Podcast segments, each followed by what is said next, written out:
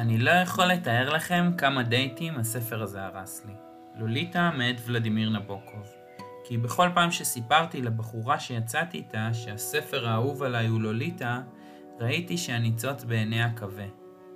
היא הייתה שואלת אותי, למה לוליטה? מה מעניין אותך בלוליטה? והסיבות שנתתי רק העמיקו את גודל התהום הנפערת בינינו. הייתי אומר שזה ספר על אובססיה, שכל דבר חוזר ומצביע על האובססיה הזאת, או שזה ספר של פדופיל פסיכופת שגורם לך להתאהב בו בזמן שהוא חושף את כל האמת על הדף? לא טוב, זה לא עבד לי. אז הפתרון שלי היה פשוט. ספר אהוב, לא לפני דייט שלישי. מה קרה כאן? מה, מה השתבש? הייתי שואל את עצמי. למרות שהתשובה הייתה ברורה לי. מדובר בסוג מסוים של קריאה שלא הייתי מוכן אליו בהתחלה. כי בהרצאות שלו באוניברסיטת קורנל, ונבוקוב היה פרופסור לספרות במכללה האמריקנית וחוקר פרפרים, לפחות עד שלוליטה הפך לרב מכר שאפשר לו לחיות את שארית חייו בלי להידרש לעבודה שהיא לא כתיבת רומנים, אז בהרצאות האלה נבוקוב מזהיר אותנו שהקריאה הכי נמוכה של הרומן היא קריאה שמזדהה עם הדמויות. ובאמת אפשר לומר שלוליטה הוא התקפה שלמה על הקריאה הזאת. אבל יש קריאה נוספת שמתגלה כמסוכנת. קריאת הרומן כאילו שמדובר באוטוביוגרפיה, או במימוש פנטזיות של הסופר. כי אם נבוקוב כתב על פדופיל, זה הרי ברור שהוא מחזיק את הסטיות האלה בתוכו, בסתר, לא? עכשיו, אני חושב שמדובר באותו סוג של קריאה שקובעת שסרוונטס היה משוגע כי הוא כתב על דון קיחוטה. שג'יימס מתיו פרי, המחבר של פיטר פן, לא התבגר מעולם, ושהרמן מלוויל שאף לרצוח לוויתנים. חושב שהבנתם. עכשיו, כמובן שלנבוקוב הייתה תשובה לכך. באחד מהראיונות הטלוויזיוניים היחידים שנתן, הוא נשאל את השאלה הזאת בדיוק. מה ההבדל בינו לבין המברט המברט, הגיבור השטני של הרומן לוליטה? התשובה שלו הייתה פשוטה. וכך הוא אומר, נכון, המברט המברט הוא כמוני, אדם אירופאי ואיש ספר, אבל נזהרתי מאוד להפריד אותי ממנו. לדוגמה, הקורא הטוב שם לב לכך שהמברט המברט מבלבל בין זן מסוים של יונק דבש לבין אש מסוג רפרפת. כמובן שאני כאנטומולוג לעולם לא אעשה זאת. אז פרק שביעי של הפודקאסט ספריית בבל על לוליטה מאת הסופר, המתרגם וחוקר הפרפרים ולדימיר נבוקוב. בפרק השביעי של ספריית בבל אנחנו מדברים על אה, לוליטה של אה, ולדימיר נבוקוב. נבוקוב קרא לספר הזה הספר הקשה ביותר שלי, והוא לא התכוון בהכרח לקושי פסיכולוגי או רוחני בכתיבה של הרומן השטני הזה, אלא לעובדה שמדובר בפאזל עצום שהוא היה צריך להרכיב. אה, לפחות פעם אחת הוא התייאש לחלוטין מהכתיבה וזרק את כל הניירות לאש. אשתו הצילה אותם ואנחנו נודה לה על זה. אז היום אני מנסה משהו קצת אחר, והפעם לא אספתי יותר מדי שאלות מוכנות מראש, גם כיוון שאני מכיר את הספר הזה היטב, פשוט כי קראתי אותו אה, המון המון פעמים והקשבתי לו, ואנחנו נדבר על זה. וגם כי אני רוצה שננהל אה, שיחה יותר פתוחה עם האורחת שלנו. אז שלום לעלית קרפ. שלום. אה, שלום. את עלית אני מכיר בעיקר מביקורות הספרות שלה בהארץ, אז תוכלי להציג את עצמך קצת עבור המאזינות והמאזינים שלנו? בוודאי, שמי עלית קרפ, אני בת קיבוץ המעפיל, אני בת 60, למדתי ספרות אנגלית באוניברסיטה העברית בירושלים, אה, יש לי תואר ראשון, אה, אבל בניגוד להרבה אנשים אחרים שככה סיימו ותכף פנו להוראה או אולי לקריירה אקדמית, אה, אני רציתי לכתוב והרגשתי בהתחלה שאני משוררת, ובאמת פרסמתי כמה שירים בכתב העת הליקון בזמנו, הייתי בקבוצת הליקון הראשונה עם משוררות אה, ומשוררים מאוד חשובים, עדי אסיס למשל, אה, אה, ענת לוין הייתה איתי בקבוצה הזאת, שרון אס וכן הלאה, אבל הם המשיכו לכתוב, שירה ואני לא. אני עסקתי בעיקר בעיתונות באמת, בהתחלה בעיתונות המקומית פה בצפון, הייתי חברת מערכת כלבו, עד הקריות, צפון אחד, ולפני עשרים שנה בערך התחלתי לכתוב גם בהארץ. הכתבה הראשונה שכתבתי עליה הייתה על פסטיבל, שכתבתי הייתה פסטיבל בהארץ, על פסטיבל המשוררים במטולה ועל קריאת שירה בקול רם בעידן שלנו.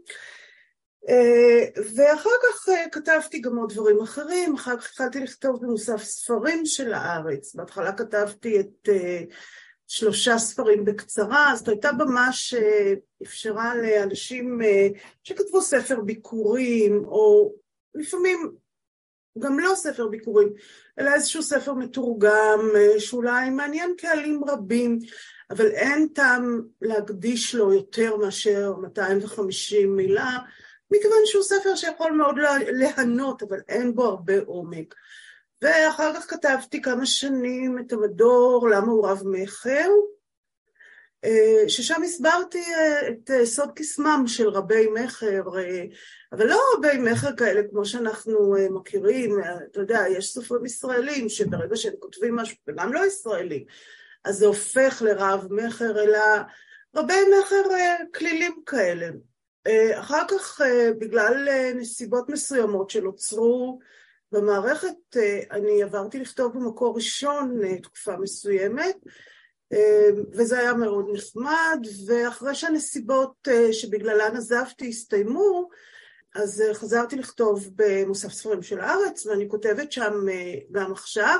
בנוסף לזה, אני גם מנהלת את קבוצת הפייסבוק, קבוצת הפייסבוק של מוסף ספרים של הארץ. קוראים לה לא סופרים, ויש בה היום, היא מתקרבת כבר ל-23 אלף משתתפים. יש שם גם כמובן תכנים של הארץ, מכיוון שאני בראש ובראשונה מחויבת לתכנים של הארץ, ומעבר לזה יש שם גם הרבה תכנים שהמשתתפים מעלים, שהם קוראים ורוצים לספר על יצירות שהם, כתבו, שהם קראו עליהן. משמע של הקבוצה, אתה יכול להבין שאין שם מקום ליצירה עצמית, זאת אומרת, אנחנו מלומדים ותודעת לקיים את זה בכלל. צריכים לדבר על יצירותיהם של אחרים ולא על יצירותיהם שלהם. ובמסגרת זאת אני רוצה לספר לך שלפני כמה שנים, ב-2018, הוצאתי ספר שקראו לו אווזים רשמי מסע בשוודיה. הוא הצליח בביקורות ופחות במכירות, בוא נגיד ככה. מה עדיף? עדיף, ש... עדיף הפוך, או שאין... אין לי ניסיון, אני לא יודעת, אבל בגדול, תראה, אין לי ניסיון, אבל אני תמיד אומרת לעורך, אני תמיד אומרת לעורך שלי, הזירה של רבי המכר האמיתיים, כאילו, אלה שמוכרים אלפי עותקים, זה בכלל לא במוספים הספרותיים, זה בהוצאות של הספרות האירוטית, אתה יודע, אל נא תאמר לי שלום, או כל מיני כאלה ש, ששם מוכרים באמת המון המון ספרים. וכן, היה מאוד נעים לשמוע את שבחי הביקורת, אני מוכרחה להגיד. היום אני גם מלמדת במכללת ספיר, קורס בספרות אימה, מתח וריגול, ויש לי גם קבוצות קריאה בכל רחבי הארץ, אני שם מאוד עסוקה. אז, אז כבר תודה ש, שהתפנית אלינו, ובאמת ככה פרסת איזה יריעה, ואני חושב מאיפה לתפוס את זה. אז קודם כל ספרות, הדבר האחרון שאמרת, ספרות אימה, מתח וריגול. אז uh, אני אשתף שאני מנסה לכתוב ספר, אני כותב ספר שהוא uh, חצי uh, אימה כזה, אז זה נורא מעניין. הקבוצה של הארץ, כי אנחנו ככה קצת התכתבנו לקראת הפרק, אנחנו בכל זאת מדברים על לוליטה, וסיפרת שם שכשהעלית איזה פוסט או איזה ככה, איזה דיון על לוליטה, היו כל מיני תגובות של למה אתם מדברים על הספר הזה. כן. אז אני רוצה לשאול למה אנחנו מדברים על הספר הזה. בראש ובראשונה מפני שהוא יצירת מופת, יוצאת מן הכלל, שהוא אולי, לא רוצה לדרג, כי זה נראה לי נורא טיפשי, כל הדירוגים האלה, אבל זאת יצירת מופת שאפשר לדבר עליה, אם אנחנו עכשיו נצטרך לדבר עליה ונגמור בעוד שנתיים, עוד לא נגיד עליה את הכל. ויש אנשים מלומדים ממני, וחכמים ממני, שממש הקדישו את חייהם ליצירתו של נבוקוב.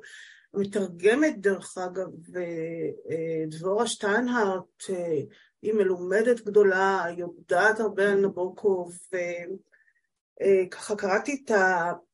היא כתבה לא אחרית דבר, היא כתבה על התרגום בסוף הספר, ואני קראתי את זה. את נבוקוב נורא קשה לתרגם, כי הוא מתעלל בקוראיו בהמון שיטות, ואחת השיטות החביבות עליו זה כל מיני מילים שהוא ממציא, וכל מיני שמות שהוא מחבר, ואם אתה לא תופס את זה, אז אתה מחמיץ משהו, ותמיד, תמיד מחמיצים משהו, אי אפשר, אי אפשר להבין את נבוקוב עד הסוף. אבל זה גם אחד הסימנים של יצירת מופת. יצירה שבה אתה סוגר את הספר, אתה אומר, וואלה, הבנתי את המסר. יש פה מסר. בכלל, יצירות עם מסר זה יצירות שכדאי להיזהר מהן. אז... זאת אומרת שאין מסר. לא, לא יש, יש מסר ליצירות, אה, לכל מיני יצירות, אבל לא כן. ליצירות מופת. לא ליצירות. אם אין מסר, תתחיל לחשוב, אולי זאת יצירת מופת, היצירה הזאת שאני קורא אותה עכשיו. אבל... זה פתיחת קריטריון. כן, כן, זה קריטריון מאוד חשוב. וגם עוד דבר, אם מותר לי להגיד, גם הרגשה שנשארת ולא הכל הבנת. זה גם, זו הרגשה אולי לא כל כך נעימה לקורא, אבל היא הרגשה מאוד חשובה לזיהוי העובדה שלפניך יצירת מופת.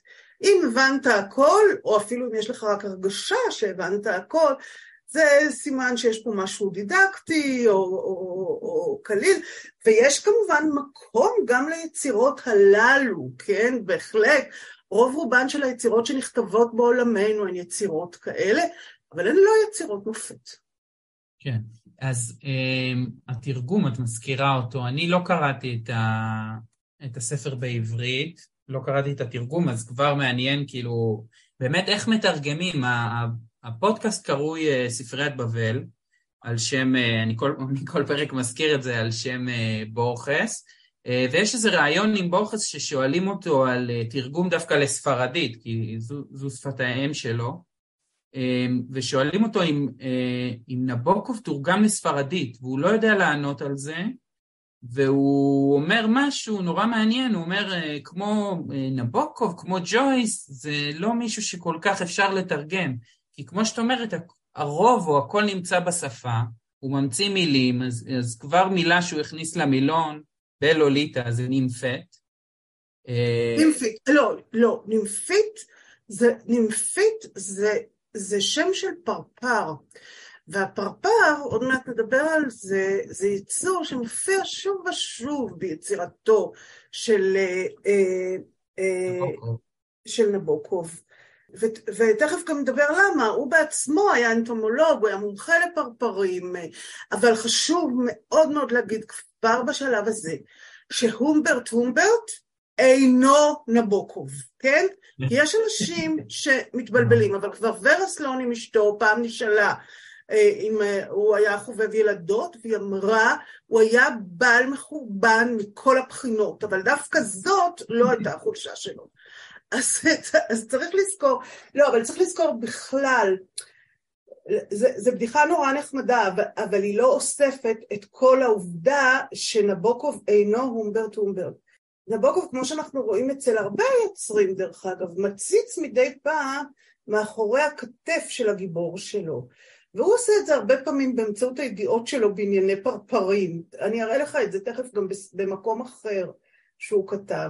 אבל הוא קורא לה נימפית מכיוון שנימפית זה סוג של פרפר, והוא, והוא, והוא, והוא באמת חושב שהיא פרפרית. אנחנו יכולים לדבר על זה, מה מסמלים הפרפרים ביצירתו של נבוקוב, אם אתה רוצה. אז מה הם מסמלים?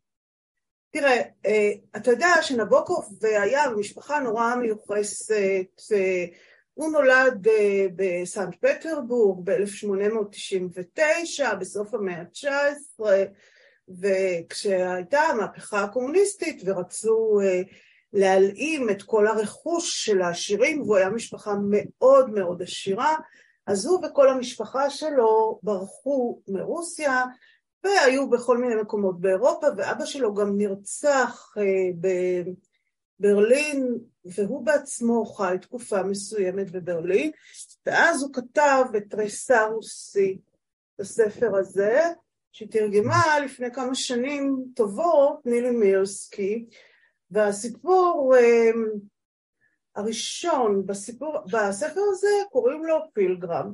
פילגרם זה עולה רגל, כן? אבל זה שמו של הגיבור פילגרם. הפילגרם הזה יש לו חנות גלנטריה.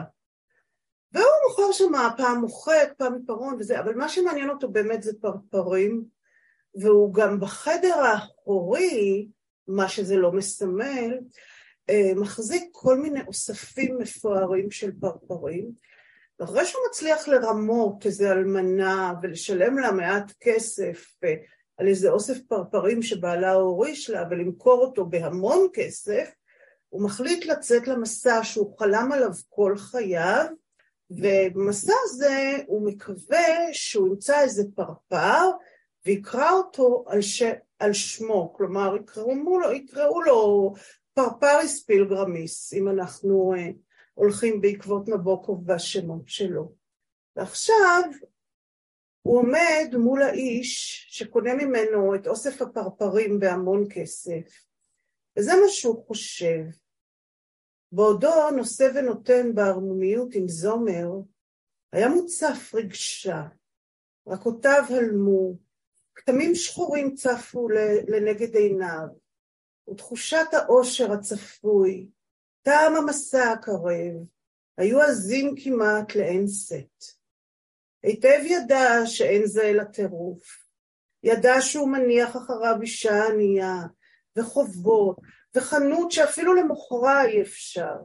ידע שאותם אלפיים או שלושת אלפים שיקבל בעד האוסף עשויים להספיק למסע של שנה, לא יותר.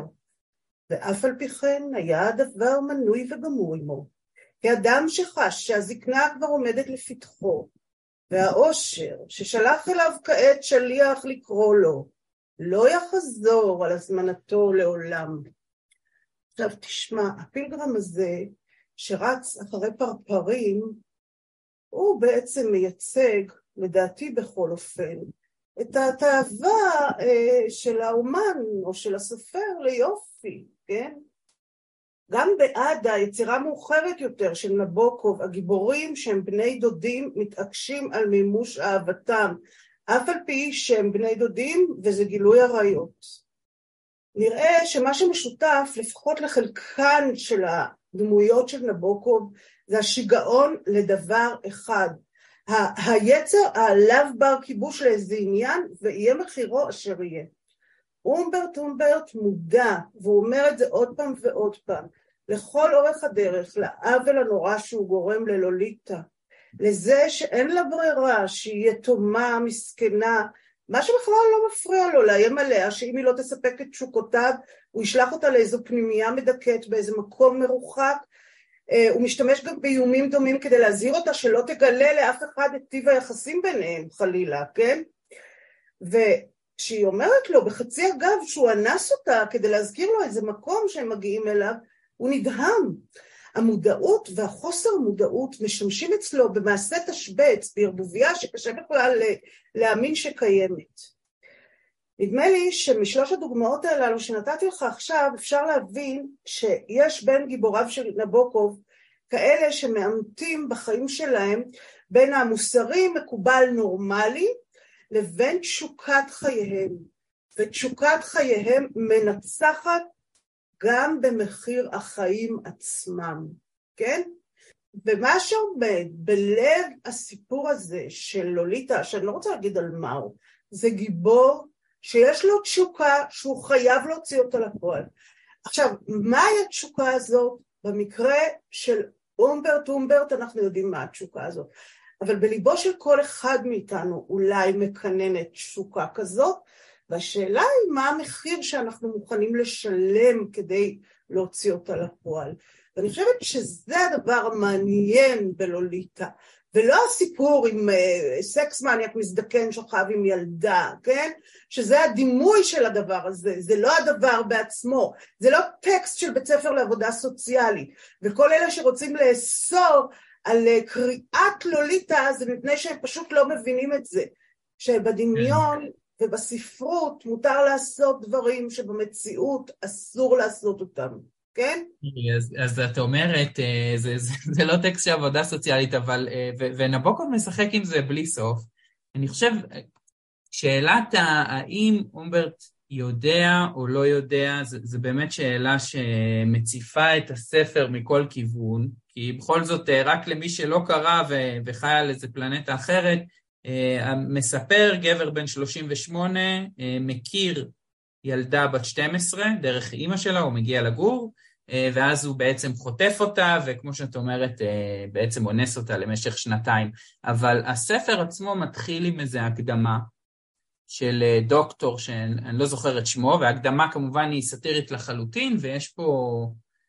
יש פה בעצם איזו דוגמה, לדעתי, לכמה שנבוקוב בז לפרויד ובז לניסיונות אה, פסיכולוגיסטים כאלה להסביר. אמ, את יודעת, את אומרת תשוקה, זה, זה מעניין כי כשהספר יצא וככה שהוא התחיל להתפרסם, הייתה איזה מין קביעה שהיא ככה פרובוקטיבית, שזה סיפור האהבה הגדול של המאה ה-20. אה, אם במאה ה-19 היו לנו אהבה רומנטית, אז פה יש אהבה של... אה, כן, את עושה איזה פרצוף. אה, אני חושב ש... כן. תשמע, אני לא... לא, אבל את לא- מסמלת את זה מאוד יפה. אפילו לא חכמה כמוני יכולה להגיד שזה שטות. כן, כן, אבל את מסמנת את זה נורא יפה, כי זו לא אהבה, זו תשוקה חולנית. למשהו. למשהו. ואפשר לפענח את זה באמצעות גיבורים נוספים של נבוקוב. נבוקוב אוהב ללכת על, ה, על, ה, על כן, הגבול הזה, שבין המוסרי לבין הלא מוסרי, לבין מה שצריך לבין מה שאסור. ו- ו- והוא משתמש בגיבורים שלו כדי לדוג מתוך אפלת, קורא, אפלת נפשם של קוראיו. עכשיו אני רוצה להגיד לך עוד משהו כדבר על, על הנושא הזה. Uh, הניסיון, אפשר היה להפוך את הטקסט הזה באופן טכני לטקסט של בית ספר לעבודה סוציאלית. אתה יודע איך? איך? באמצעות גיבור יודע הכל. העובדה שזה בגוף ראשון, כל הטקסט הזה, כן. זה מה שמחלץ אותו מהאפשרות שהוא יהיה טקסט של בית ספר לעבודה סוציאלית או לפסיכולוגיה או לכל דבר אחר. כי אין אפשרות להפיק מהקורא את מה שמפיקים ממנו מבחינה רגשית באמצעות מספר אחר מאשר המספר בגוף הראשון. ו- ולא רק, אלא הוא גם פונה כל פעם לקור, לקוראים שלו, אומר, גבירותיי ורבותיי, חבר המושבעים, כאילו שהוא מגן על עצמו באיזה בית משפט. ו- ומה שהכי מצחיק בכל הדבר הזה, זה שעל הפשע הנורא שלו, שהוא הרס את, ילדה, את חייה של ילדה בת 12, הוא בכלל לא נאשם. אנחנו כל הזמן חושבים, אנחנו כל הזמן חושבים, כשאנחנו קוראים את הספר הזה הרי, הרי הספר מתחיל בזה שהטקסט הזה נמצא בתוך כיס מקטורנו של אדם שמת בעת שחיכה למשפטו, נכון? זה ההתחלה של הספר. ואנחנו כל הזמן בטוחים שיתפסו את אומברט אומברט המנוול, ועל זה הוא נשפט, שהוא מת בזמן שהוא מחכה למשפט על מה שהוא עשה ללוליטה, אבל הוא לא מחכה, אבל זה לא אז הוא מת, הוא מת שהוא מחכה למשפט על זה שהוא רצח את מי שעזר ללוליטה לברוח ממנו. כן, כן, זה, זה באמת הכפיל שלו, אה, קלר קווילטי, ויש פה איזה עלילת, אה, עלילה בלשית בתוך כל התסבוכת הזאת, יש גם איזה ניסיון להבין, כי כבר בשורות הראשונות של אומברט אומברט, הוא אומר לנו, הוא אומר לנו אה, פרוזה של רוצח. הוא מעיד על עצמו, אני רוצח, וכל הספר, אני חושב שזה מה שמניע את העלילה מאוד חזק, אנחנו נכנסים יותר ויותר, אמ, אני חושב מעמוד לעמוד אנחנו שואלים את עצמנו האם זה אפשרי, האם זה אפשרי, בהתחלה הוא, אה, הוא מכיר את הילדה הזאת, ככה מנסה, מנסה לרגל עליה, אחריה. אחר כך הוא חוטף אותה, אחר כך הוא אונס אותה, ואנחנו מחכים לרצח, וממש בסוף אנחנו לא מקבלים את הרצח הזה בדיוק. הוא רצח את הנשמה שלה. נכון, אני חושבת שאין...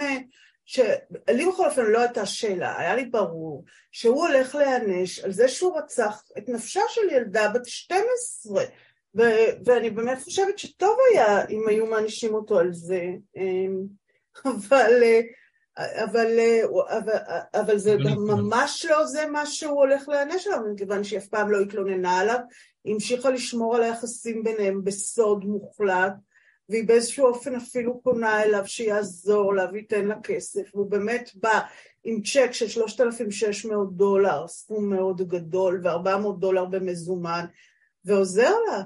והוא מנסה לשכנע אותה שבכל זאת תחזור אליו, ותכף אני אגיד לך מה זה הזכיר לי הדבר הזה.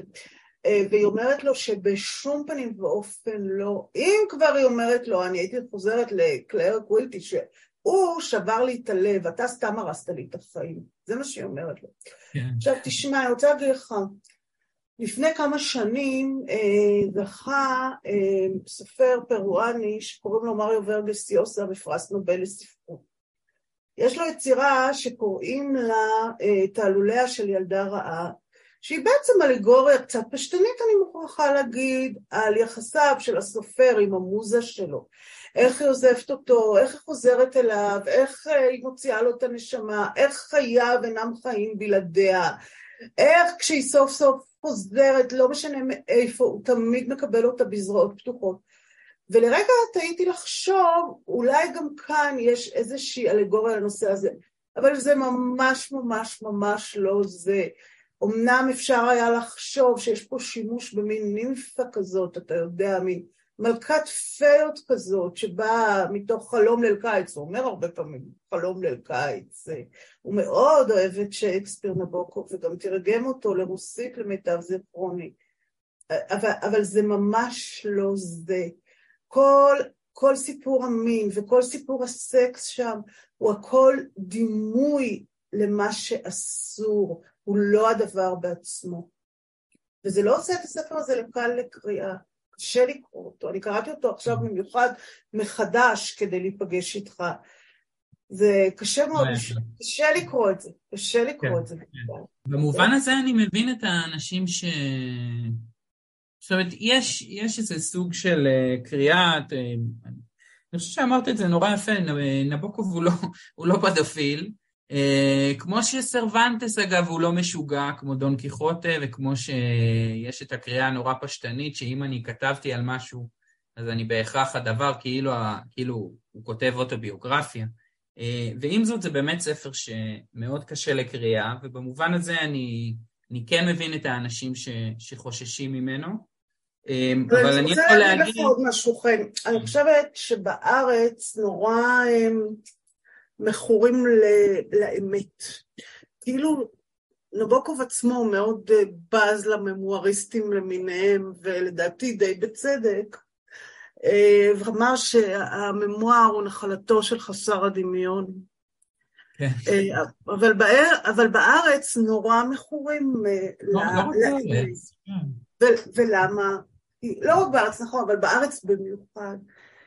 כי יש לנו אה, אקטואליה שהיא מנצחת כל דרמה אפשרית.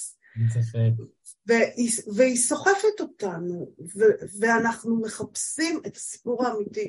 אתה יודע, המדבקה המבוסס על סיפור אמיתי היא מקדם מכירות יוצא מן הכלל, לא רק בארץ, אבל בעיקר בארץ, לכל ספר. אנשים. אוהבים אה, לרוץ אחרי האירועים, כן. טוב, אז, אז, אז כאמור זה לא בדיוק מבוסס על uh, סיפור אמיתי, למרות שבשנות ה-50 כשהספר uh, יוצא היו uh, כל מיני סיפורים על חטיפות של uh, נערות על ידי גברים, והוא אפילו מזכיר את זה uh, פעם אחת, כשאומברט אומברט מדבר עם לוליטה, הוא אומר לה, אני לא כמו ה... אני לא זוכר את שמו של האיש uh, מהסיפור האמיתי, אבל אני לא כמוהו. Um, אני חושב שזה ספר uh, אותי, הספר הזה, אה, את, אומרת אמת, אז אותי הספר הזה לימד, אה, אני מרגיש שפגשתי אותו פעם ראשונה ב-2017, אה, וקראתי אותו כל כך הרבה פעמים, כמעט ב, לפעמים בגול עם עצמי, לא רק על הדמות, כאילו, למה, למה אני מתעסק כל הזמן עם הספר הזה? אבל אני מרגיש שהוא לימד אותי לקרוא ספרות. זאת אומרת, וזה גם משהו שנבוקוב, אני חושב שהוא אומר, יש לו הרצאות, שהוא אומר על השלושה דברים שהופכים אה, סופר לסופר גדול, אחד מהם זה מספר הסיפורים, השני זה האנצ'נטר, שאני לא בדיוק יודע איך לתרגם את זה. המפיל בקסמיו.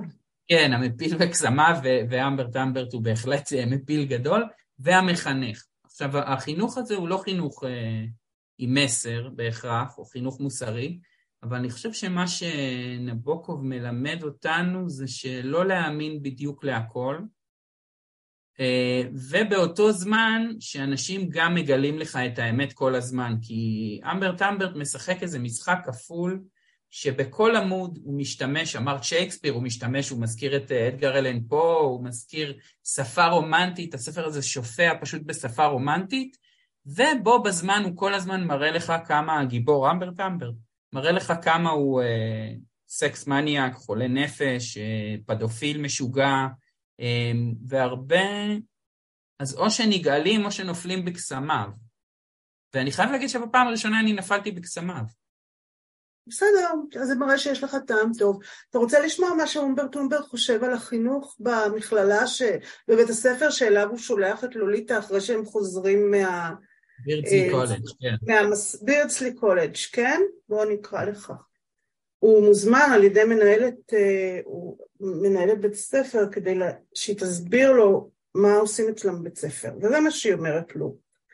המטרה שלנו כאן, מר הומברד, היא לא דווקא שהתלמידות שלנו יהפכו לתולעי ספרים, או שיוכלו להרביץ בעל פה את כל השמות של ערי הבירה של אירופה, שאף אחד בין כה וכה לא מכיר, או שילמדו את התאריכים של כל מיני קרבות ישנים. המטרה שלנו כאן היא לסגל את הילדה לחיים בקבוצה. זו הסיבה שאנו מדגישות כאן את ארבעת הבטים, במה, בלט, ביטוי עצמי ובחורים. אנו ניצבים מול עובדות מסוימות. דולי המתוקה שלך עומדת על סף הגיל שבו הבחורים, הבילוי עם הבחורים, הבגדים לבילוי עם הבחורים, הריקודים עם הבחורים וכללי ההתנהגות עם הבחורים חשובים בעיניה לא פחות ממה שעסקים למשל, וקשרי עסקים, והצלחה בעסקים חשובים בעיניך. או מחייכת, ממה שהאושר של הבנות שלי כאן חשוב בעיניי. וגם אם זה לא כל כך מוצא חן בעינינו, הרי עובדה שדורתי הומברד כבר מעורבת במנגנון שלם של חיים חברתיים. מנגנון המורכב מגלידות וקוקה קולה, הדרגסטור הקרוב, דוכני נקניקיות, קולנוע, ריקודי זוגות, מסיבות לילה על החוף, ואפילו מסיבות לסידור תסרוקות. מובן שאנו כאן בבית הספר בירצלי שוללות כמה מן הפעילויות הללו, ופעילויות אחרות אנו מנסות להפנות לאפיקים יותר קונסטרוקטיביים. אבל האמן לי שאנו משתדלות להפנות את הגב לערפל, ולכוון את עינינו ישר אל אור השמש. ובשתי מילים אפשר לומר שלמרות שכן אימצנו לנו שיטות הוראה מסוימות, אנו מעוניינות יותר בחברה מאשר בתחביר. כלומר, עם כל הכבוד לשייקספיר ואחרים, אנחנו רוצות שהבנות שלנו יתחברו באופן חופשי עם העולם התוסס שמסביבן, ולא שישקעו בכל מיני ספרים ישנים ומעופשים. ייתכן שאנחנו עדיין מחפשות את הדרך, אבל הגישוש הוא גישוש נבון, כמו של אה, גינקולוג הממשמש גידול. אצלנו, דוקטור הומברג, חושבים במונחים אורגניזמיים וארגוניים, הורדנו מהפרק את העומס העצום של נושאים טפלים שהחינוך המסורתי העמיד תמיד בפני בנות צעירות, עד שלא נשאר מקום בתקופות הקודמות לכל הידע והכישורים ומכלול הגישות שהבנות עתידות להיזקק להם לשם ניהול חייהן וחיי בעליהן, כמו שהציניקן עשוי לומר. מר הומברסון, בוא ונאמר כך, מיקומו של כוכב בשמיים הוא דבר חשוב, אבל בשביל עקרת הבית המתפתחת, לדעת מה המקום הכי יעיל להכניס מקרר למטבח, הוא אולי דבר חשוב יותר. אתה אומר ש... שכל מה שאתה מצפה מבית ספר הוא שיקנה לילדה חינוך טוב, אבל למה אנחנו מתכוונים במילה חינוך? בימים ההם חינוך היה בעיקרו של דבר תופעה מילולית, זאת אומרת, היית יכול לתת לילד ללמוד בעל פה איזו אנציקלופדיה טובה, והוא או היא היה יודע או יודעת בדיוק כל מה שבית הספר היה יכול להציע לו אולי, לא יותר. דוקטור הומרוס, האם אתה תופס שלגבי בת מודרנית בשלב הקדם התבגרותי, מלחמות אזרחים יש להן ערך פחות חיוני מאשר מלחמת המינים? אם יותר לי לחזור על משחק מילים שהפסיכולוגית של מכללת בירצלי הרשתה לעצמה להשמיע לי לפני כמה ימים. אנחנו חיים לא רק בעולם של סמלים, אלא גם בעולם של שמלות. אתה רואה איזה גאון זה דבורה שטיינהרט המתרגמת, לא רק בעולם של סמלים, אלא גם בעולם של... זה יפה מאוד, כן? מילים בלי ניסיון חיים הן חסרות משמעות. איזה מין עניין יכול בכלל להיות לדורותי הומרוס ביוון העתיקה ובמזרח, עם כל ההרמונות שלהם והשפחות? בקיצור, אה, היא אפילו לא מצליחה לזכור מפסקה לפסקה את השם של הומברט, כן? היא כל פעם קוראת לו בשם אחר, והיא אה, באמת אה, מציגה איזשהו עולם חינוכי ש... שהומברט הומברט מאוד בז לו, ולא רק הוא בז לו, גם מי שכתב אותו בז לו, באופן כללי, אתה יודע, אילת נגב העיתונאית ראיינה לפני כמה שנים את אה, נילי מירסקי, המתרגמת, כלת פרס ישראל לתרגום, והיא סיפרה לה, אה, נילי, שנבוקוב נהג לדבר על הסטודנטים האמריקאים שלו בביטול, ולומר שבאו אה, ללמוד על טולסטויבסקי ולקרוא את אנה קרמזוב במקור. והרבה פעמים כשאני קוראת אותו, אז אני מרגישה שהוא זלזל לא רק בסטודנטים שלו, הוא מזלזל גם בקוראים שלו. הוא כל הזמן מתגרה בהם, הוא כל הזמן בודק מה הם קראו, מה הם לא קראו, אם הם מבינים את כוונתו, אם הם לא מבינים את כוונתו, אם הם יודעים את מי הוא מאזכר עכשיו, ואולי מה שהוא מאזכר עכשיו זה בכלל לא היה ולא נברא, זה, הוא המציא את זה כרגע. קיצור, מעבר לעלילה, יש המון מתח בקריאה של... בקריאה, ו- וקורא לעצמו בכל מיני שמות. תראה, למשל, בעדה, שיצא עכשיו תרגום חדש, הוא בסוף מוסיף הערות שוליים, אה, לא הערות שוליים, פירושים לכל מיני מיל, מילים אה, בשמה של איזושהי דמות, שאחרי די הרבה זמן התברר לי שזה היה אחד השמות שהוא קרא לעצמו, וגם פה הוא קורא לעצמו בכל מיני שמות אה, כן. כאלה ואחרים, כן? ויvian דארק. בתוך העלילה, כשהוא מערבב את האותיות. אה, קשה מאוד לקרוא אותו, קשה מאוד לקרוא אותו, ולא רק בגלל העלילה שהוא מספר, אלא גם בגלל כל האתגרים האלה שהוא מציב לפני הקורא שלו. אז השפה, אוקיי? אולי באמת אה, נתמקד בשפה. את אומרת ש... אני חושב, אמברט אמברט הוא איזה גאון ספרותי, אה, הוא בעצמו מתרגם, הוא זאת אומרת, מומחה בשפה הוא איזה איש רוח, הוא איש רוח לא לגמרי ברור. אה, לעומת זאת, כן. אה, אה, קווילט הוא מחזאי, כן? כן. כן. כן, זה מין אנשים כאלה, אתה יודע, שמסתובבים סביב מקצוע הסופר, וזה מאוד אופייני להרבה סופרים, דרך אגב, אם דיברנו על, על מריו ורגסיוסה, הוא גם אוהב את הגיבורים שלו יש לו כותב תסכיתים, יש לו מתורגמן, זה, הם יודעים איך קולות האנשים האלה עושים, כן? כן, כתוב מה שאתה מכיר, אה, אני חושב שיש איזה כזה עצה אה, לכותבים. אני, בקטע שקראת יש המון, ובכל הספר יש המון סאטירה, ואפשר להגיד שנבוקוב הוא הסאטיריקן, הוא אחד הגדולים של, ה, של הספרות, ו, ובדרך הוא כאילו, אנחנו הנה, את יודעת, הנה, תפסתי את מה שרציתי להגיד. אוקיי, אז, אז ודאי שהם לא אותו איש, נבוקו ו... ואמבר טמברט, אבל אני חושב שהוא כן מביא לאמבר טמברט הרבה מהזלזול אה, והבוז שלו.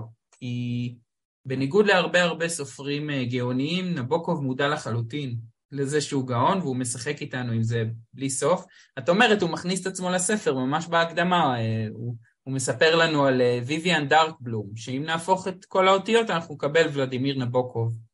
כן. אמ, זה, זה סאטירה אינסופית, הספר הזה הוא סאטירה אינסופית גם על התרבות האמריקנית של אותה תקופה ותרבות הבידור, זו תרבות שנשארה איתנו, אולי כוכבי הקולנוע השתנו, אבל עדיין יש קולנוע ועדיין יש תיאטרון ועדיין יש, אה, ולוליטה באיזשהי מובן, הוא אומר את זה, היא הצרכנית האולטימטיבית. היא רואה פרסומות ופשוט משתגעת מזה. ואמבר טמברט מסתכל על זה ככה בריחוק. אבל אולי זה, לא, אולי זה לא כזה טוב דווקא להיות איש ספרות, כי את רואה שהספרות הזאת אה, די... אה, אני לא יודע אם היא שיגעה אותו, אבל היא מאפשרת לו לנצל את היכולות שלו כדי לספר לנו, לטוות איזה סיפור אה, של שקר, של אהבה בין גבר לאישה, שאין פה, קודם כל היא לא אישה וגם אין פה אהבה. אני חושבת שנבוקוב הוא סופר שלא מניח לקוראים שלו, כן? אתה יודע, אה, עיתונאי צריך לדבר בשפה אחת, שיש לקוות שהיא שפת האמת עם קוראיו, כן? אבל סופר, אחד הדברים שהוא נבחן בהם, זה בכמה לשונות הוא מסוגל לדבר עם הקוראים שלו. והאמת אינה דווקא אחת מהן, ואנחנו רואים פה שהוא בהחלט אה, משתמש גם אה, בסאטירה, אבל הסאטירה היא רק אחד מהכלים שבהם הוא מצליף בקורא שלו, ובהחלט לא הכלי היחיד. תראה, הנרי ג'יימס אה, הרבה פעמים בוחר בגיבור אמריקאי תמים, ושולח אותו לאירופה דקדנטית, כי הוא נורא נמשך לאירופה ולאוצרות התרבותיים שלו. אבל שם באירופה הוא בעצם אה, מאבד את עצמו, הוא, הוא, אה, הוא נבלע בתוך הדקדנס, לפעמים אפילו משלם על זה בחייו. כאן מסתרטט כיוון הפוך. גיבור דקדנטי ממוצא לא לגמרי ברור, אולי כדי להגיד לנו שאין אפוטרופוס לאריות, כן?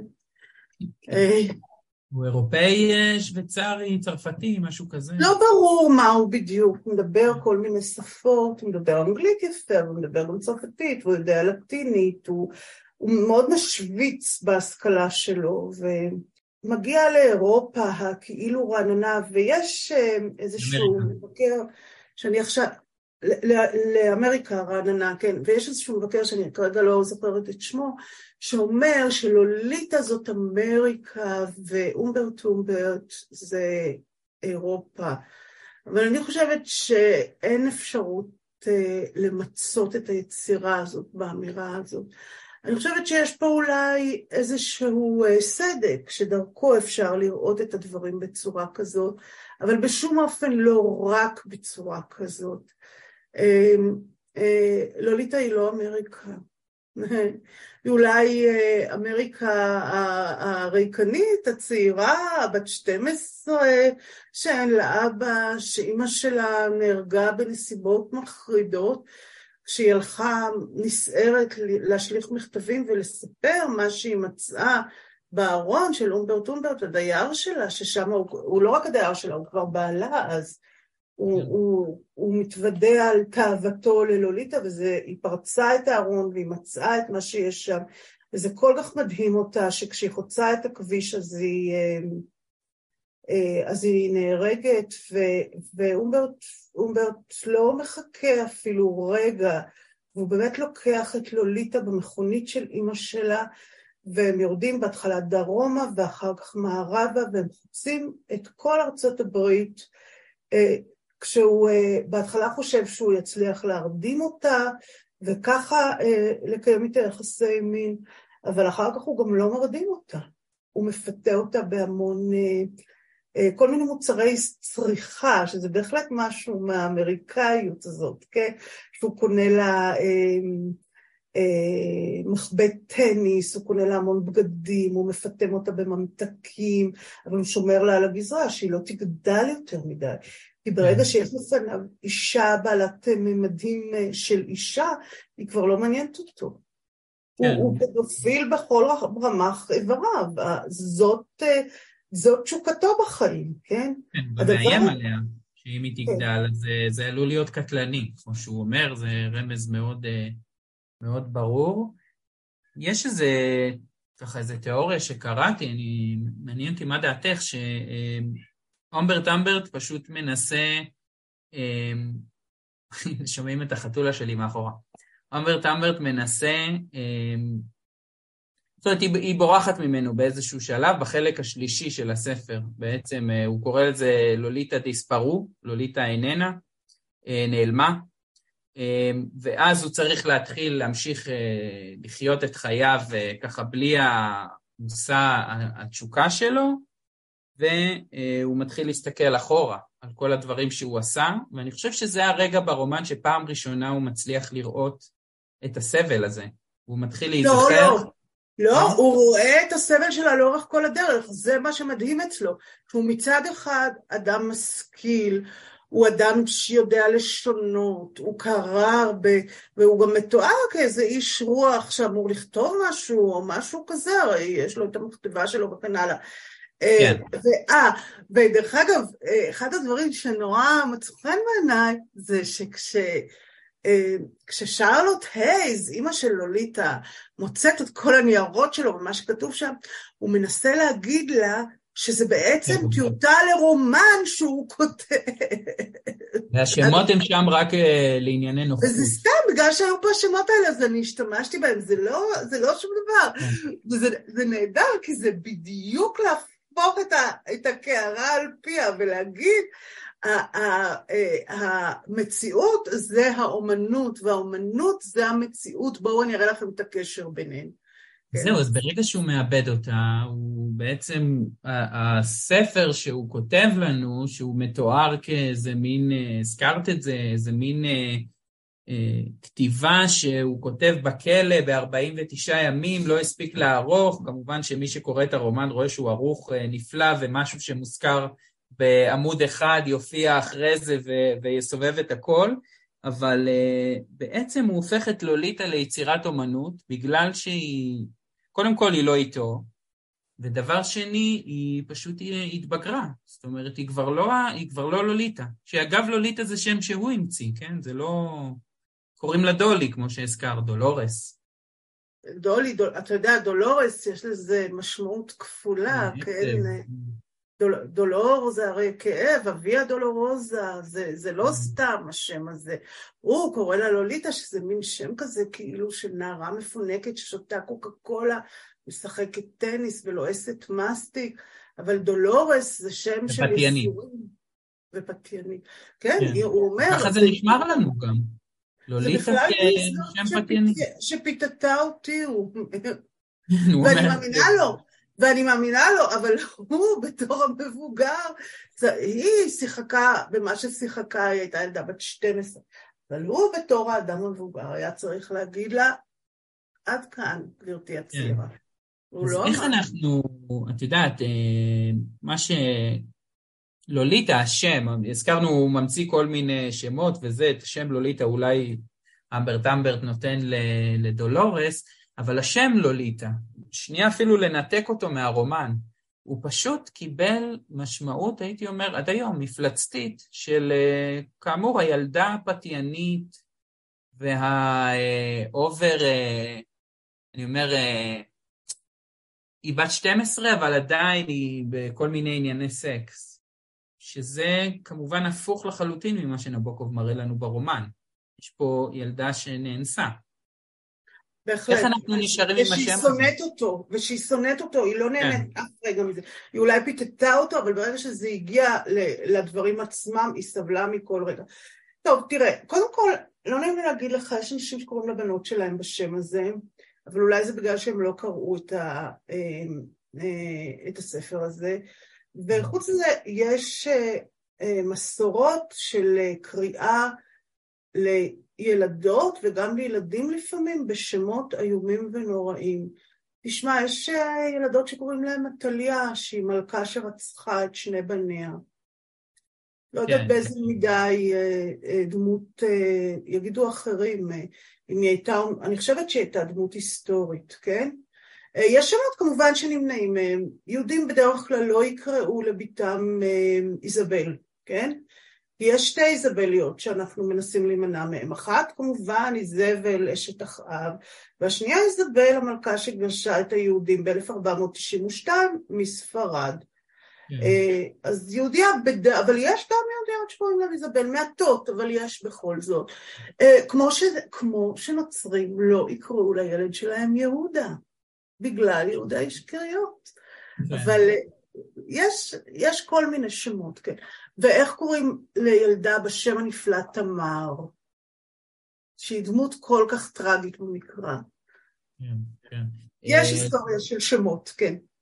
כן, אבל אני חושב שזה זה, זה לא רק היסטוריה של שמות, זה, אני חושב שזו היסטוריה של קריאה פשוט אה, שגויה לחלוטין של הרומן הזה, אם בכלל קראו את הרומן הזה. ש, אני חושבת. שמי שקורא לבת שלו לוליטה אה, לא קרא את הרומן הזה, כן? כן, כן. אה, יש לא רק בת, יש גם חברות שנקראות לביגוד לנשים וכולי, או כל מיני דברים. אולי חברות שעוסקות בפורנוגרפיה, לא? אה, לא, אני חושב שיש ממש אה, אה, לבוש לנשים, לוליטה, אפשר לבדוק, זה, חברת הלבשה כן. רגילה. לא... אז אני באמת חושבת, אני חושבת שאם יש דבר שבאמת מאפיין את היצירה הזאת, זה שזה לא יצירה פורנוגרפית, זה ודאי לא יצירה על אהבה וגם לא על מין, זה יצירה על משהו לגמרי לגמרי אחר.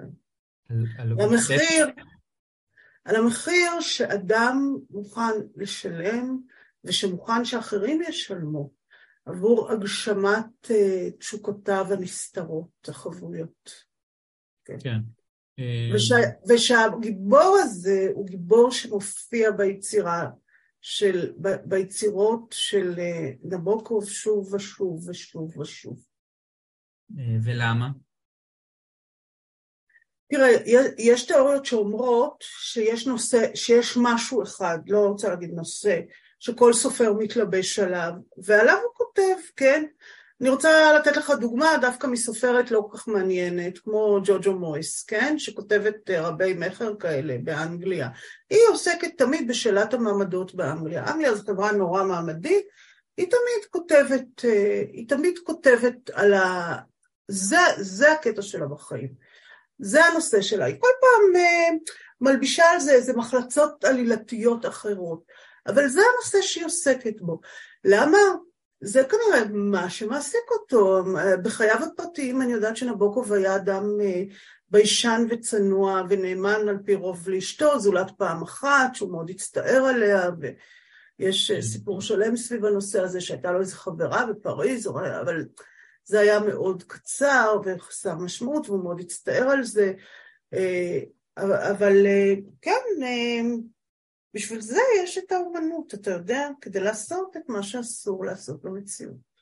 כן, ו- ובאמת הנושא הגדול אה, זה, זה האובססיה והאנשים האובססיביים שהורסים את עצמם.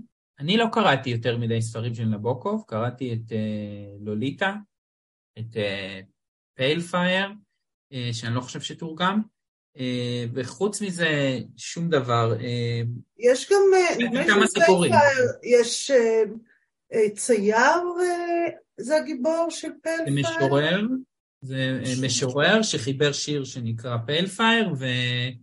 ובעצם יש איזה חוקר ש... שמפרש את השיר והוא גם משוגע לחלוטין, ויש שם, כן, זה, זה, זה ספר עם שיר והערות של החוקר. אמ, אז גם פה יש לנו את האומן במרכז היצירה. כן, כן, האומן הוא איכשהו תמיד אה, סמל אצל אה, נבוקוב. עכשיו, עוד משהו אני רוצה להגיד לך. כן. אה, עכשיו אני, עד עכשיו אתה שאלת אותי, עכשיו אני אשאל אותך, אתה מרשה לי? בוודאי. מה אתה חושב הנושא הכי נפוץ בקרב סופרים גדולים? הנושא הכי נפוץ? כן. אני חושב שזה הקשר בין הספרות למציאות, אם אני חושב על... אה, אה, כן, אתה חושב עליהם דברים נורא טובים, אני רואה. תשמע, אני שואלת לפעמים את השאלה הזאת בקבוצות קריאה שלי, אז הרבה פעמים אומרים לי אהבה, כן? אבל זה לא נכון, כן. ומצטערת. להגיד לך גם מה שאתה אמרת, הוא מתקרב יותר, אבל הוא גם לא לגמרי נכון. אה, השאלה שהכי מעניינת סופרים גדולים, זו השאלה הארס פואטית פחות או יותר, איך נהייתי סופר? זה נורא מעניין את הסופרים הגדולים. תראה, בכתיבתם גם? סליחה? בכתיבתם. כן. איך הם נהיו סופרים? מה זה סיפור על אהבה בחושך? סיפור על איך כן. עמוס עוז הילד נהיה הסופר עמוס עוז. ממש אוטוביוגרפיה, כן. כן, נכון. וזה נושא שנורא מעסיק את השאלה הארס פואטית. אולי אפשר להגיד בין הספרות לבין המציאות באמת, אבל לא רק בין הספרות לבין המציאות, בין הספרות לבין הסופר. איך, אתה יודע, הסוף של סיפור על אהבה וחושך, זה שהוא מספר איך הוא הלך ביחד עם אמא שלו בסוף, בכמה ימים לפני שהיא התאבדה אה, לטרה סנטה שם בירושלים, אתה יודע איפה זה, זה לא רחוק מהבית שלך. כן. ואיך הם עלו במדרגות, ואבא שלהם, שהיה אז, אה, הייתה שם ספרייה, אני עוד זוכרת את זה, דרך אגב, ירד במדרגות וקידם את פניהם נורא בהתרגשות, ו, ושם הרי נפתח הספר מיכאל שלי. ואז הוא אומר, כאן על המדרגות האלה בעוד כמה שנים אפתח את עלילתו של מיכאל שלי. אז מה, אז מה הוא אומר? הוא אומר, היה לי אימא, הייתה לי אימא, והיה לי אבא, והיו מדרגות בטרה סנטה, והייתה, ו- ועלינו בהם וירדנו בהם, אבל איך חומרי המציאות האלה הפכו לספר, ליצירה ספרותית, אני לא אגיד לכם, ואולי בעצמי אני אפילו לא בטוח שאני יודע איך זה קרה. אבל הנה תראו, אצלי זה קרה. וכאן גם נבוקוב אומר לנו, התשוקה הזאת לדבר שאינני יודע מהו אפילו, וכל אחד בליבו יש תשוקה למשהו, תחפש מה זה הדבר הזה, אני אראה לכם איך היא קורית. וואו, ואז זה בעצם אה, נבוקוב אה, לוליטה ונבוקוב מספר לנו איך הוא נהיה סופר באיזשהו מקום? בוודאי. הוא כן. מספר לנו איך ה... הוא מספר לנו על ההתמכרות ההרסנית לדבר מסוים, לתשוקה ליופי, לתשוקה לסקס אסור, לא משנה, אתה, תקרא לזה איך שאתה רוצה, אבל זה שהוא מתעסק כל כך הרבה במילים, לי לפחות זה רומז שזה ההתמכרות לספרות. כן, וואו, אה, זו פרשנות מעניינת. אה, טוב, אנחנו מסיימים בדרך כלל, אה, אנחנו, אני מדבר ברבים, אני מסיים בדרך כלל פרק עם המלצות קריאה, וכמו שאמרתי, אז לא קראתי יותר מדי מן הבוקוב, שני רומנים, כמה סיפורים. כן. אז לפני ההמלצה, אה, לי יש אה, עותק אה, באנגלית של לוליטה, שבעצם היא מהערות של תלמיד של נבוקוב, ונבוקוב ככה גם מגיב ומאיר שם, ובהקדמה טוען אלפרד אפל, זה מי שכתב כן, את כן, ה... כן, כן, הוא, הוא חוקר נבוקוב כן. מאוד ידוע. כן, כן. אז, אה, זה נקרא The Anointed Lolita למי שמחפש, אה, אז הוא כותב שיש אה, לנבוקוב שתי יצירות מופת, הזכרנו את זה בהתחלה, יש, זאת אומרת לוליטה היא יצירת מופת והסברת לנו גם למה, אז אחת זה באמת לוליטה, השנייה זה פייל פייר, את מסכימה עם זה?